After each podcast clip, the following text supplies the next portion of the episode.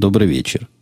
29 июня 2008 года, около 12 часов по среднеамериканскому времени, 182 выпуск подкаста «Атум Путуна».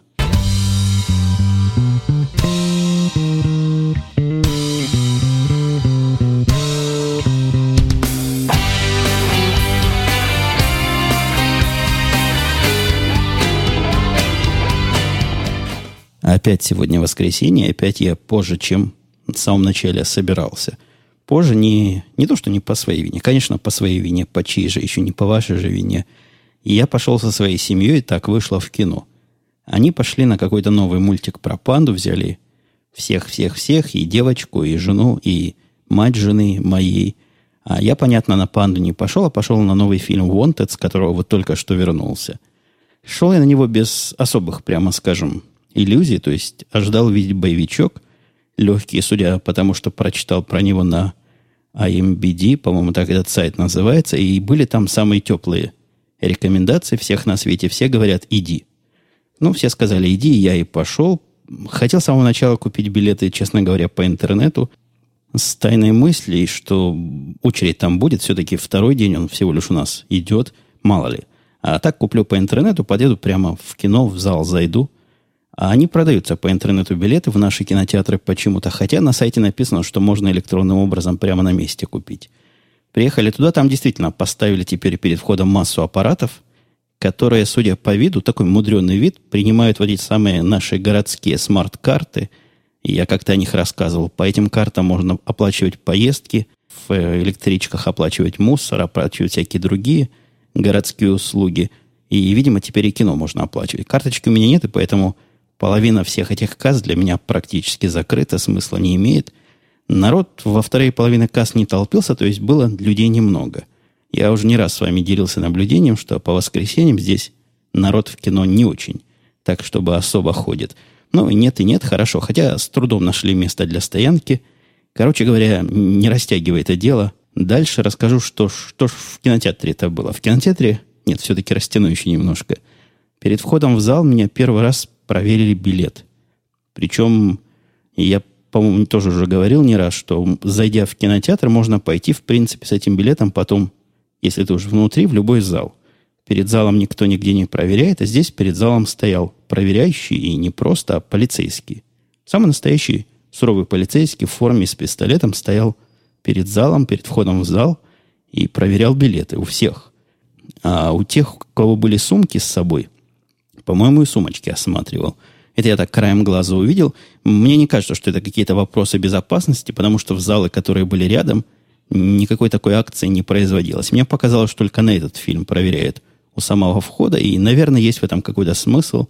И если идет непримиримая борьба с пиратством, то вот как раз таким образом не пускают туда... Это моя гипотеза, может быть, я в корне не прав, но мне кажется, что таким образом не пускают туда людей, с кинокамерами и с другими записывающими, видеозаписывающими устройствами. Зал был не то чтобы с переполнен, но довольно плотный. У меня по правую руку и по левую никто не сидел, но вот все остальные места где-то так через одного были в зале заполнены. Но если возвращаться к самому фильму, то что вам про него сказать? я, когда шел на этот фильм, дал у себя в Твиттере сообщение, что, несмотря на то, что Джули в этом фильме, Анджелина-то наша – несравненное снимается, есть у меня некие сомнения из-за того, что режиссер этого фильма из наших. А именно тот самый... Я, я думаю, вы этот фильм уже увидели у себя. Судя по всему, он прокатился уже по всему миру. Так вот, тот же самый режиссер, который снимал «Дозоры». «Дозоры» на меня не произвели сильное положительное впечатление и были опасения. Опасения подтвердились.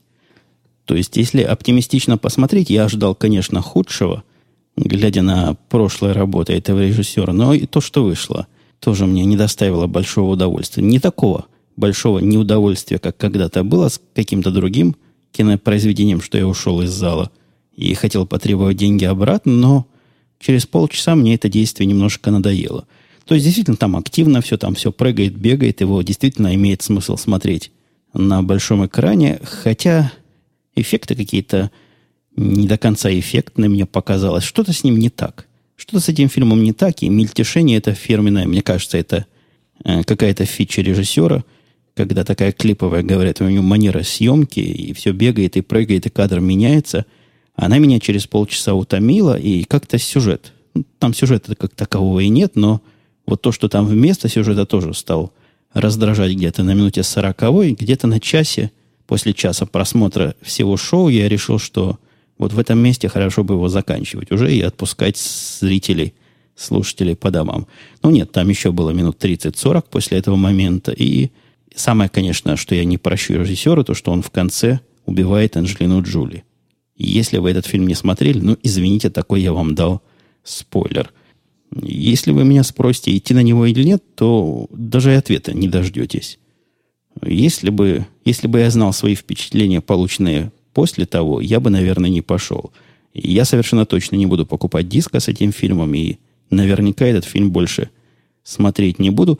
Я опять понимаю специфику, я повторюсь, я понимаю специфику фильма. Это такой боевик, который даже где-то по комиксу снят, но такое полнейшее отсутствие диалогов, ну, вообще. Этот фильм мог бы быть не мой, на мой взгляд. И я абсолютно от этого не проиграл, а, наверное, даже выиграл. И я не знаю, как остальные народы там реагировали. Иногда, когда, когда особенно первые дни фильма, народ в конце встает и аплодирует.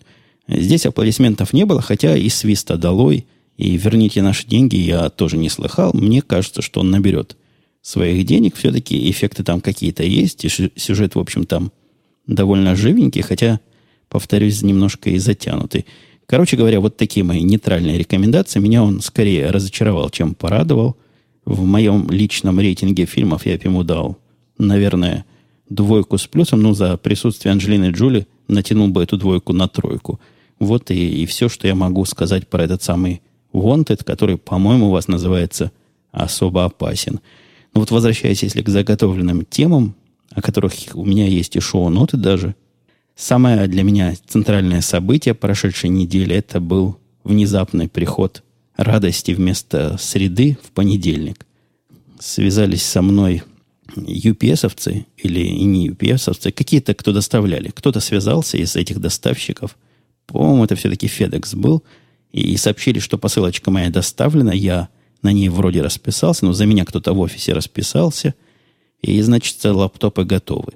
Я даже посоветовался с э, социумом, с теми, кто фолловит меня в Твиттере, ехать ли сегодня, то есть в понедельник внезапно на работу, вот так все бросить и поехать, или дождаться вторника, когда мой обычный регулярный день, и забрать лаптоп уж во вторник. Народ мне совершенно мудро сказал, что лучше ехать сегодня, чтобы ночью спать спокойно. Ну, не то, чтобы я ночью особо переживал. Я уж, наверное, не в том возрасте, когда от компьютеров настолько фанатеют и настолько балдеют, Компьютер для меня станок, как ни крути, средство производства. Но поскольку к производству я отношусь с любовью к своему, то и средства тоже вполне нежно люблю. Короче говоря, поехал я таки в понедельник. Очень долго ехал туда и очень долго обратно. Получил свой вожделенный лаптоп.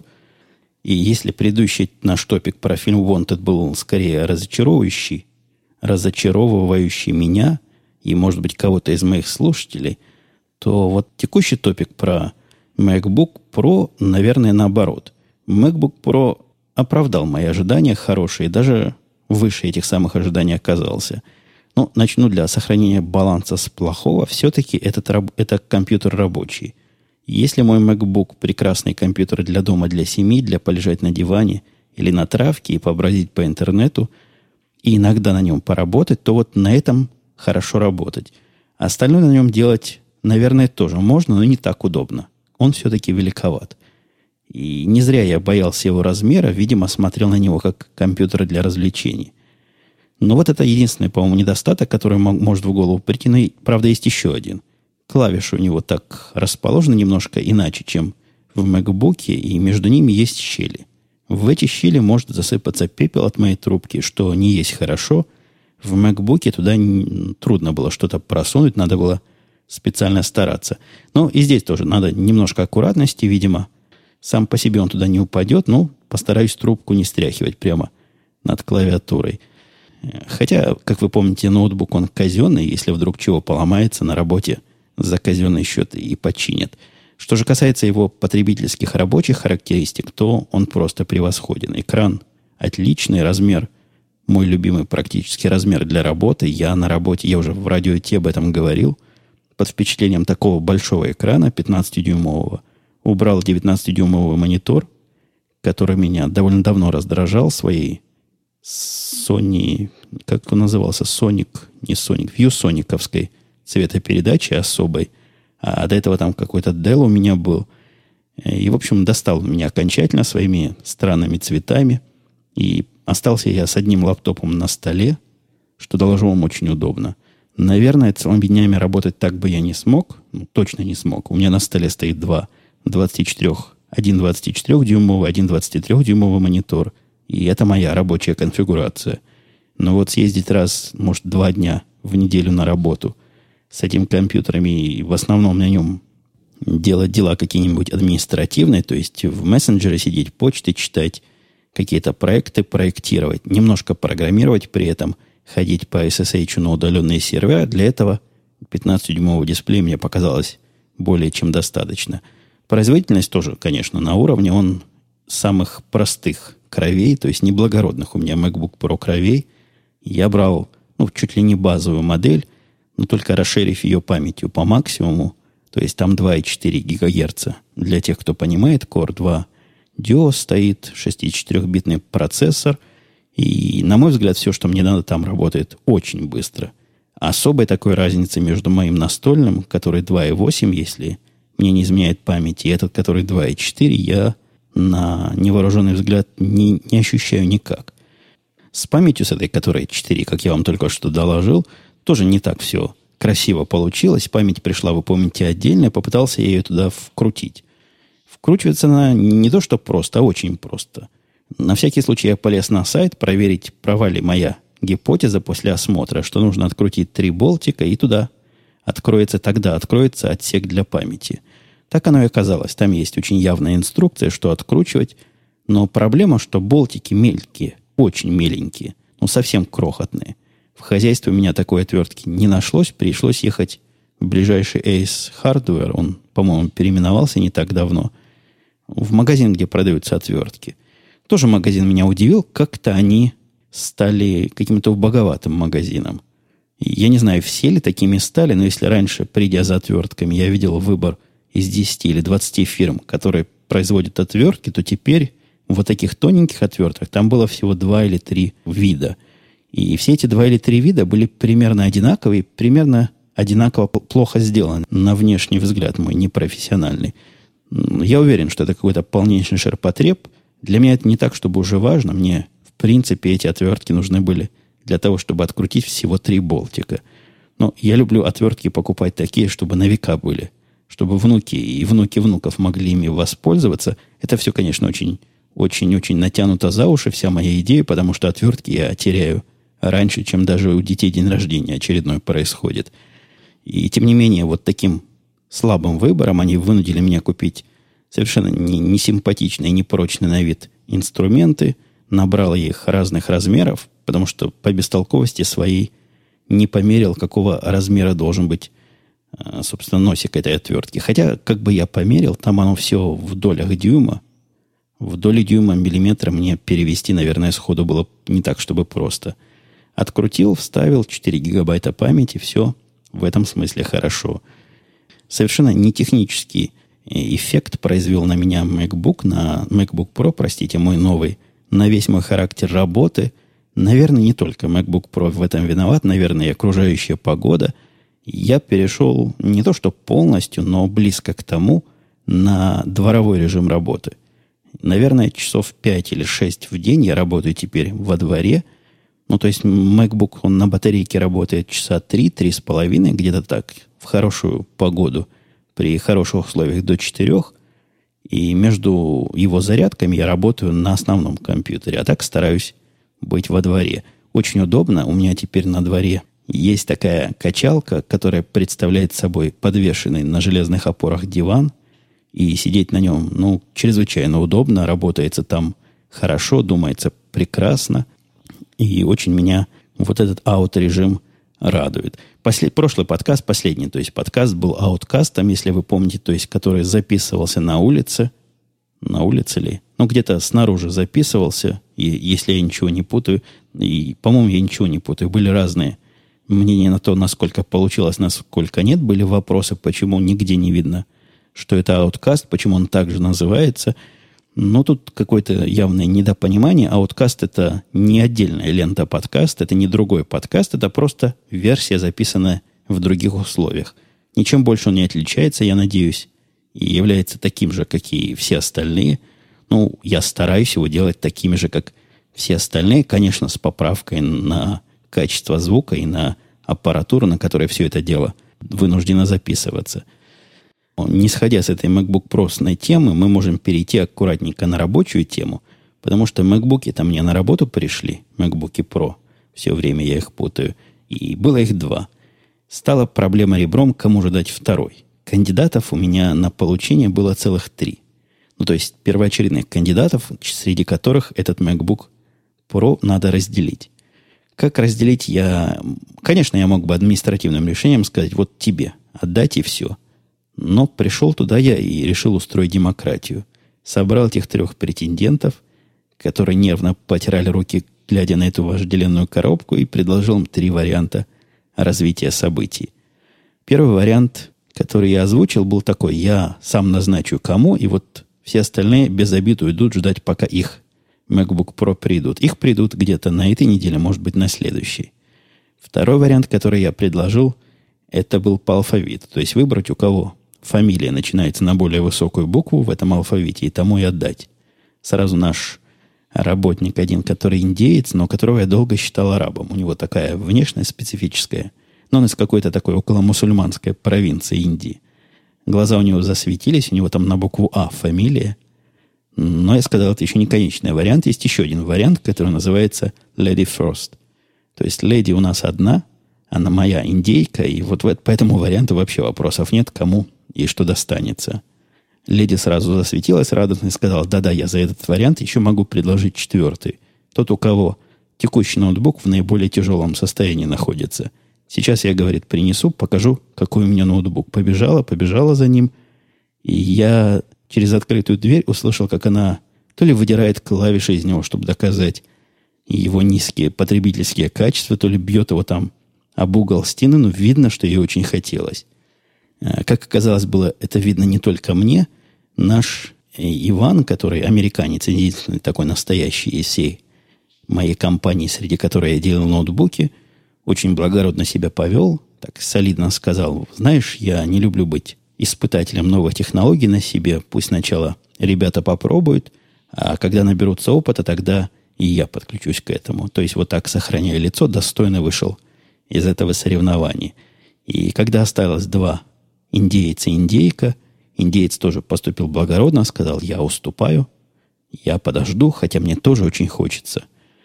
И я сказал индейке, ты после такого обязана их в щечку как минимум поцеловать. Зарделась она там трудно понять, зарделась она или нет, но, видимо, зарделась. Она такая темненькая, смугленькая, как они краснеют, это, это не сразу и поймешь, то ли они покраснели, то ли немножко просто посерели. Уволокла она радостно этот лаптоп, память взяла, уверяла, что сама все вставит, очень возбуждена этим делом, но она у нас самая молодая, и, видимо, вот этот огонек нового компьютера и нового всего в ней еще не окончательно погас. Меня такой энтузиазм радует скорее, мне нравится, что мои работники вот с такой, с такой любовью и с таким вожделением относятся к своим средствам производства. Буду это всячески у них поддерживать. И еще что порадовало на прошлой неделе, но это уже совершенно из другой области, из нерабочей области. Э, два случая, когда человек с человеком встречается. Гора с горой не встречается, а человек с человеком, как известно, встречается – Семья моя оба этих случая вызвала. Во-первых, ехали они из Чикаго и забыли купить билеты на станции. Ну, бывает такое, забудешь купить билеты или там очередь, тогда покупаешь билеты в поезде. И вот в поезде кондуктор поступил просто каким-то уж совсем человеческим образом. Проверяя билеты у всех остальных, он проходит по вагону и проверяет. Увидев протянутые моей женой деньги, сказал, ах, бросьте, оставьте вы. Оставьте, оставьте, у нас тут выходные, во-первых, а во-вторых, и у меня нет времени, не досуг тут с вами возиться. Полный вагон людей, у которых я должен проверить, поэтому я вам дарю сегодняшний проезд. Просто с щедрого причаса своего кондукторского сказал, что нету времени, видишь ли, продавать билеты, что является одной из его основных обязанностей, очевидно. Но вот проехали не бесплатно, сэкономили долларов, наверное, 8, может, даже 10 на троих. Пришли удивленные этим неполным его служебным соответствием. Но это не совсем случай человечности, это случай, наверное, разгильдяйства на работе и ленности. А вот с человечностью совсем по-другому у них получилось. Ходили они куда-то всей компанией своей, то есть теща, жена и дочка, они втроем везде у меня ходят. Сейчас, к сожалению, никуда не ушли. 12 часов ночи здесь, полночь. Не выгнать их на улицу в такое время никак. Сидят в соседней комнате, смотрят телевизор. Но вроде бы тихо смотрят, по-моему, до вас доноситься ничего не должно. Э, ну так вот, шли они по улице и увидели, что дерево стоит во дворе у кого-то из не соседей, просто совершенно в незнакомом им районе. Дерево одной стороной вылазит немножко над забором, невысоким таким символическим забором, и все просто шелковницей или шелковицей, шелковницей, ягоды такие на чернику, на, похожую на нашу, все усыпано. И жена моя, она, в принципе, уже грамотная. Она знает, что чужое трогать нехорошо, и вообще не принято здесь по чужим деревьям лазить. Ну, теща-то она вот приехала только что, да и дочке не особо объяснишь. Они начали радостно это дерево обтряхивать, обтрухивать и эту шелковницу рвать. Через, наверное, минуты две этого безобразия вышла хозяйка дома, подошла, посмотрела на все это дело и сказала. Они еще убежать, видимо, не успели. Наверное, быстрая хозяйка была. Сказала, не хотите, я вам полотенце вынесу. Гораздо удобнее, если полотенце на землю положите – а просто будете дерево трясти. Тогда значит, больше урожая будет, и самые вкусные ягоды упадут. Заметьте, не погнала их, не нагнала, и я поначалу предположил, что просто они сами такой не едят, хотя ошибочное предположение оказалось. Тетка, хозяйка это добавила, что они вот как раз вчера или позавчера таким образом натрясли себе несколько полотенец, и всей семьей с удовольствием лопали эту шелковницу – ну, там совесть, по-моему, взыграла у всей этой нашей честной компании. Они поблагодарили, извинились и, и быстро ретировались. Несколько у меня быстро получается. Я прыгаю с темы как-то на тему. Думал, думал про это больше рассказать, но как-то слова дальше не выходят. Видимо, позднее время, я отвык в такое позднее время с вами беседовать. Но вот тема, которая как раз по поводу развязывания языка хороша. Я день свой начинаю, и он не только мне язык развязывает, замечательный напиток кофе, который варила до этого момента вполне достойно сделанная и, как мне казалось, надежная кофеварка фирмы Крупс, немецкая кофеварка, немудреное такое устройство, то есть там даже камера высокого давления нет, она эспрессо делает, как мне объяснили по науке, то есть путем протекания горячей, какой-то до особой температуры разогретой воды через этот самый кофейный порошок. И, и прохудилась она. Причем прохудилась так, что видно, где поломалась, но как починить непонятно. Там в одном месте есть такой резиновый, наверное, не резиновый, из какой-то жаропрочной резины фильтр. И вот этот фильтр в одном месте порвался или пропалился. Ну, служила она, по-моему, года полтора, ну, не меньше года уж точно. И чинить, ну, как-то странно чинить устройство за 100 долларов. Стоило на долларов 100, по-моему, в свое время. Решили новую купить, попробовать. Купили такую кофеварку, должу вам. Красота необыкновенная. Я, если после записи подкаста у меня останутся силы, постараюсь найти ссылочку на нее. Она французская, сделана каким-то дизайнером. Очень, очень кофеварочного вида, очень кофейного вида. Подойдя к ней, мне каждый раз хочется сделать чашечку кофе. Стоило диких денег по сравнению с той другой кофеваркой. Я, как в радио Ти уже делился, видимо, из-за имени дизайнера – которая гордо написана прямо на коробке и на самой кофеварке. Но неприятность с ней получилась. То есть она стоит, но не работает. Не работает, потому что бестолковые продавцы забыли положить такой специальный носик, в который кофе засыпаешь. То есть не то, что они уж настолько бестолковые, что вообще носик забыли положить. Нет, они положили. Но тот, который они положили, подразумевает засовывание специальных таблеток. И я не знаю, видели вы такие таблетки эспрессо, по-моему, они грамм по 50, хотя, может, 25, маленькие такие таблеточки относительно. Там прессованный кофе, вставляешь его через э, фильтрованную бумагу, проходит жидкость, то есть вода, и получается напиток. Никаких недостатков этого способа я не вижу, одни достоинства. Для меня недостаток, что я кофе по много пью, часто делаю, И каждая моя порция как минимум двойная. Поэтому мне нужна какая-то емкость повместительная, чтобы с одного удара можно было сразу две порции сделать. Я знаю, что настоящие ценители меня закритикуют, мол, так не положено. Две порции два раза надо делать. Ну, времени.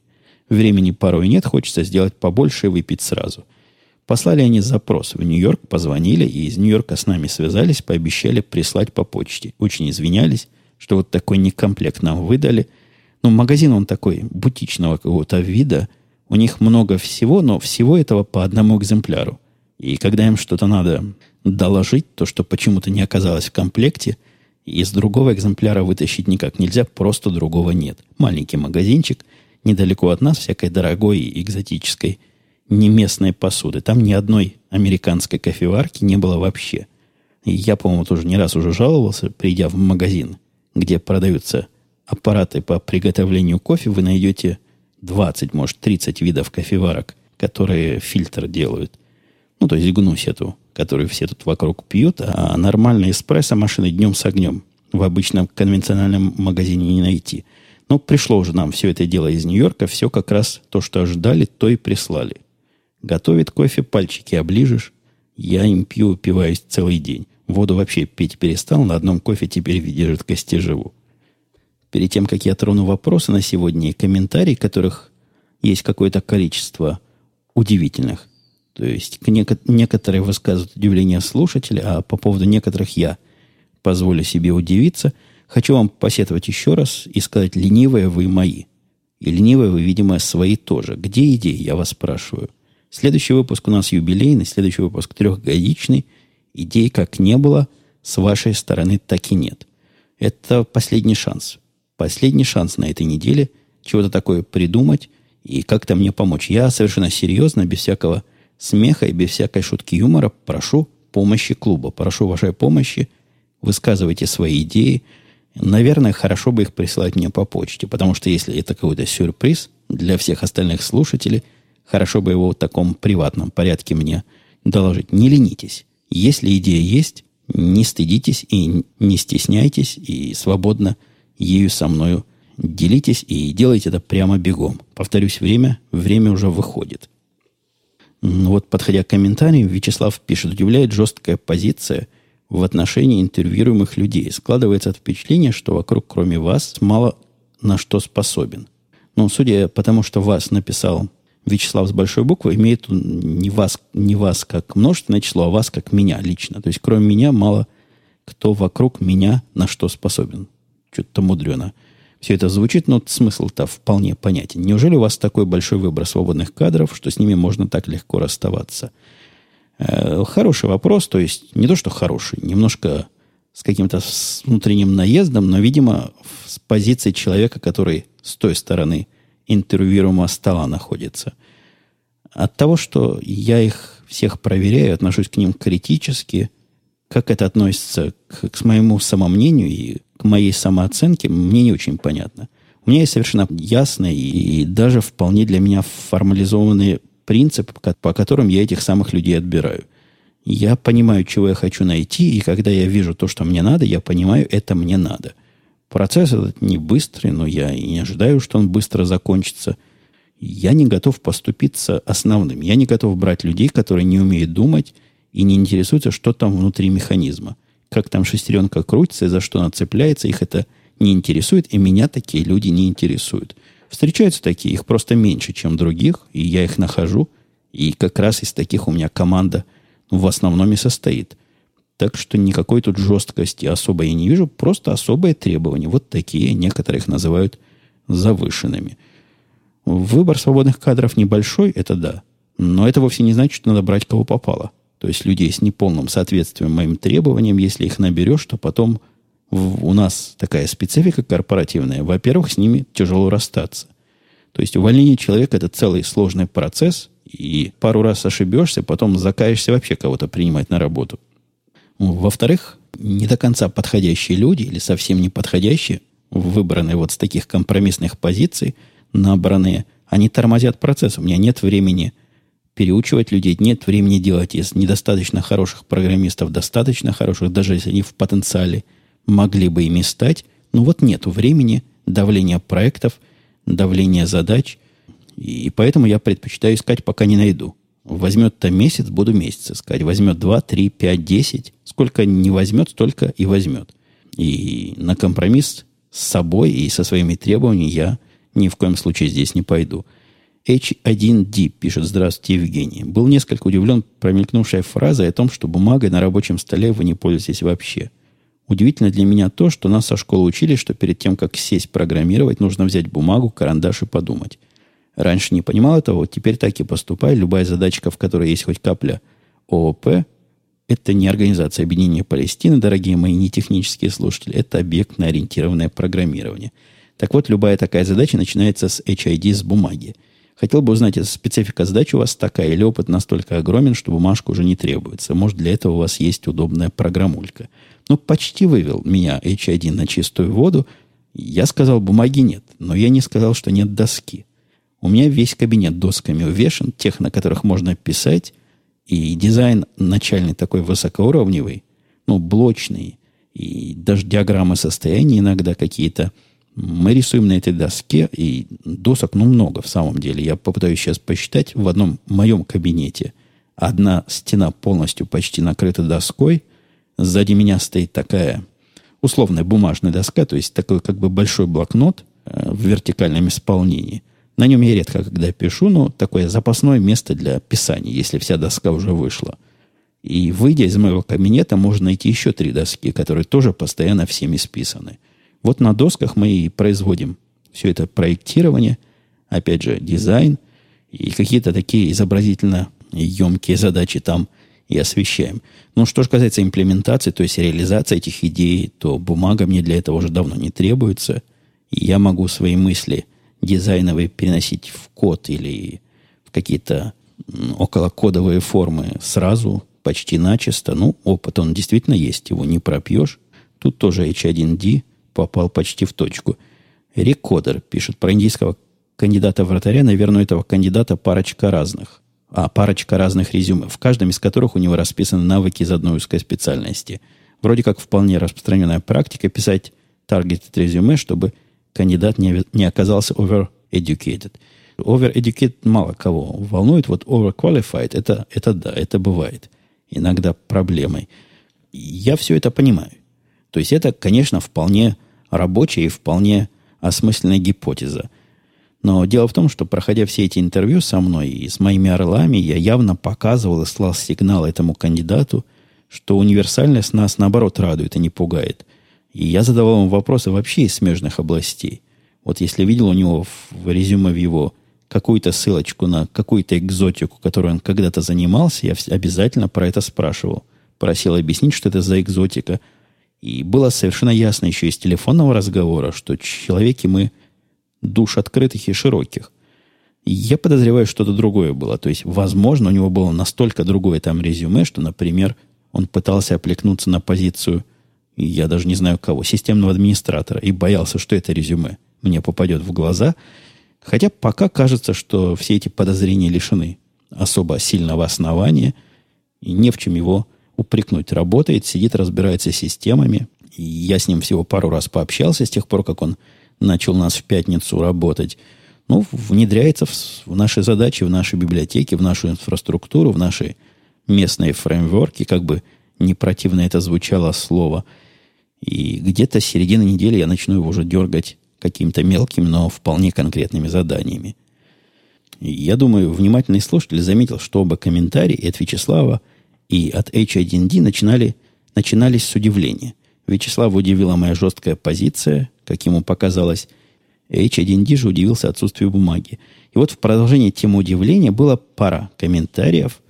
Один от слушателя Киев, а второй, сейчас я подгребу, как раз сегодня пришло от Дмитрия.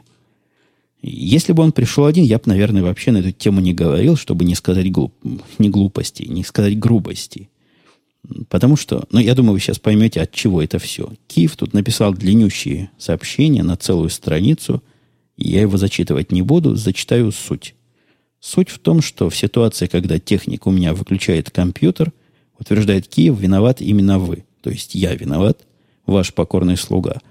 Но обвинение у него тут не голословно, он приводит массу примеров.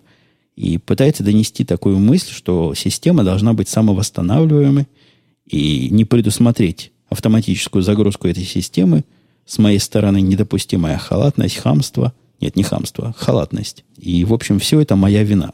Техника, я так, если расширить логику Киева, наверное, даже надо наградить.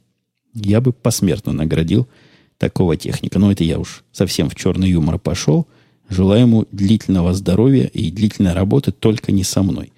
И следом за ним Дмитрий. Примерно то же самое сказал, только в мягче, мягче.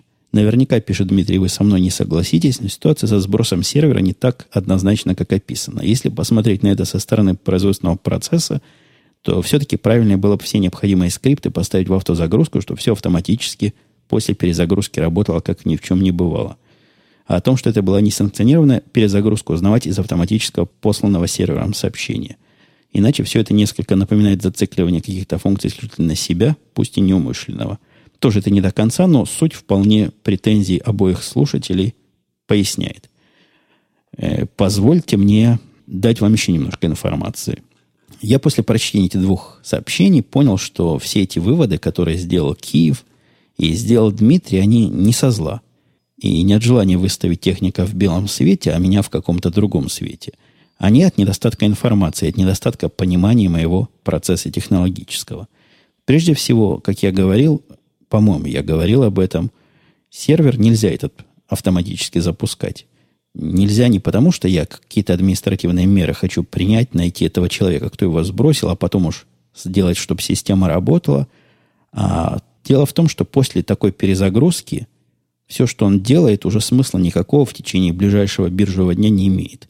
Но вот такая специфика процесса. Этот сервер уже скомпрометирован. У нас даже специально для таких скомпрометированных серверов есть специальный термин. Короче говоря, сервер никуда не годится, и если он будет дальше чего-то делать, это будет вреднее, чем если бы этот сервер не считал ничего. Совершенно естественно, у нас масса серверов занимается одним и тем же, и есть масса резервных систем, и то, что в этом случае – наши получатели данных не получали данные, это вина получателей данных. Там многоуровневая, сложная очень система и многочисленные, и много географически в многих местах распределенные бэкапы. Что-то у них там не сработало, этих ребят, они разбираются, почему они не переключились автоматически. Все сигналы послались ими, и все прозвонилось с нашей стороны. А вот что касается еще момента, который тут упоминал Дмитрий, что сервер должен автоматически посылать сообщения, это тоже, к сожалению, невозможно. По соображениям дичайшей секретности вот этой конкретной системы, она отключена не только от интернета, она, наверное, 23 часа в сутки отключена от всего остального мира.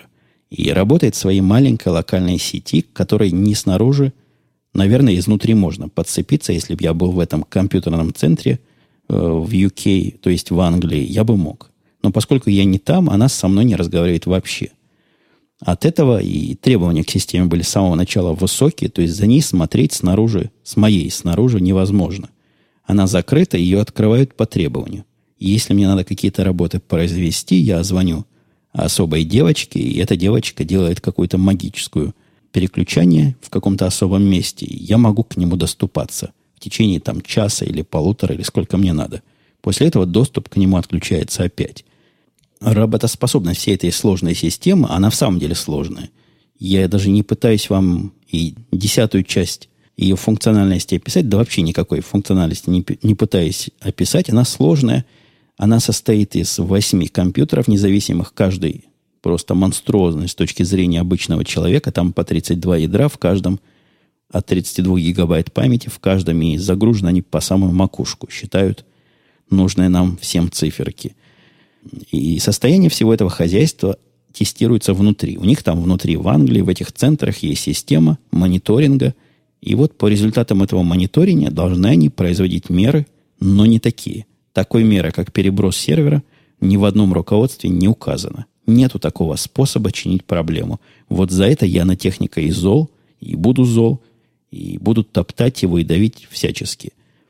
Да, и, конечно, на следующий бизнес-день, то на следующий день торгов система автоматически запустится. Это никак не связано с тем, когда был сервер сброшен, кем он был сброшен. На следующий день он запустится в любом случае сам, но сегодняшний день уже пропал. Сегодняшние данные не посчитать, результаты сегодняшние не восстановить, особенно в том случае, если кто-то подошел и нажал кнопку «Сброс». Там тонкое очень дело, и я не хочу сильно в подробности в эти углубляться, но просто поверьте мне, старому и мудрому программисту, это не та система, которая должна сама себя чинить вот в виде одного компьютера. Она себя чинит, но другими путями, не вот такими прямыми, простыми и прямолинейными, как перезагрузка процесса и установка чего надо в какую-то автозагрузку. А то, что системы бэкапа сработали или не сработали, это абсолютно не относится к этому вопросу. Они сработали в каком-то виде, в каком-то другом виде. Те, кто должен был к ним подключиться, не подключился, но это вообще другая проблема. Тот человек, который нажал сброс для того, чтобы починить проблему, выходящую за рамку своих полномочий и за рамки своих служебных инструкций, он виноват однозначно. И похоже, что вину эту я смог донести ему в голову, и его начальству, потому что был и на этой неделе подобный случай. Я уверен, сто процентов он завершился бы, если бы не этот шум, поднятый мною, таким же вот точно инцидентом. То есть точно так бы кто-то нажал бы кнопочку. А после всего этого крика и шума, устроенного мной и моим начальником, со мной связались, мне открыли доступ, и через этот доступ я понял, что никаких проблем и близко нет, и понял, в чем суть их ложных срабатываний, и чего им там надо подкрутить у себя, чтобы таких ложных срабатываний больше не происходило. Видите, абсолютно вещественная и физически материальная польза от микроскандальчика, который мы тут локально в Англии развернули. И последний на сегодня вопрос. Винтермут. Винтермут утверждает. Спрашивает даже, не утверждает. Дорогой Импутун. Нет, дорогой Импутун, это, пожалуй, часть его утверждающая, повествовательная. Планируются ли бонусы к UWP? к этому, то есть подкасту? Если да, то как будете отличать зеленых слушателей от горячих? Ну, совершенно простой вопрос. То есть и ответ, я думаю, людям, знакомым с физикой средней школы, очевиден. Самым простым, напрашивающимся способом я буду их отличать. А именно путем замера доплеровского смещения. А как же еще? Зеленых слушателей отличить от горячих. Но если серьезно говорить, то какие, собственно, бонусы вы о чем? Чтобы как? Чтобы где? Единственный известный мне бонус – это и понятный мне бонус к подкасту – это запись аудио, аудиодорожек в этих, то есть подсейфов, которые звучат у меня в конце, довольно регулярно звучат в конце, в отдельными такими подборочками. Я это сделаю, я это собирался сделать. Два таких уже когда-то вышло. Вот найду время, силы, желание, запишу и третий. Но это единственный бонус, который я могу представить, и будет даваться он как зеленым слушателям, так горячим – и не побоюсь этого слова, и холодным тоже будет выдаваться безвозмездно. И я думаю, что сегодня можно уже завершать. Я, по-моему, где-то в 40 минут плюс-минус уложился. Как-то я отсюда времени не вижу. Но чувствую, внутренние мои часы говорят, что время, время собирать камни. Хотя была у меня еще тут немножко околозубная тема, такая странная. Зачем-то я ходил к зубному врачу и до сих пор не понимаю, зачем я туда пришел. Но, пожалуй, я это этот конфуз расскажу в следующий раз. И, наверное, еще одна из тем, которые я хотел бы в следующий раз рассказать о новом аудиосервисе, который близок к подкастингу. Может, поговорить о подкастинге, есть у меня пара слов по этому поводу. И была еще... Это я не подумайте чего. Не заманухи на будущее даю, а просто смотрю на неосвещенные сегодня шоу-ноты. Была еще тема про то, как мой мальчик собирается учить более бестолковых, чем он учеников у себя там в колледже. Но все это, наверное, в следующий раз, когда мы услышимся с вами, я надеюсь, в более будний день, не такой выходной. Для меня запись началась в воскресенье, для вас, конечно, прослушивание начнется в самом раннем случае в понедельник. Но вот постараюсь где-то, опять же, четверг-пятница, мои стандартные дни, которые мне как-то не удается выдерживать. Все. Пока, до следующей недели. Услышимся, если нам ничего форс-мажорного в этом деле не помешает.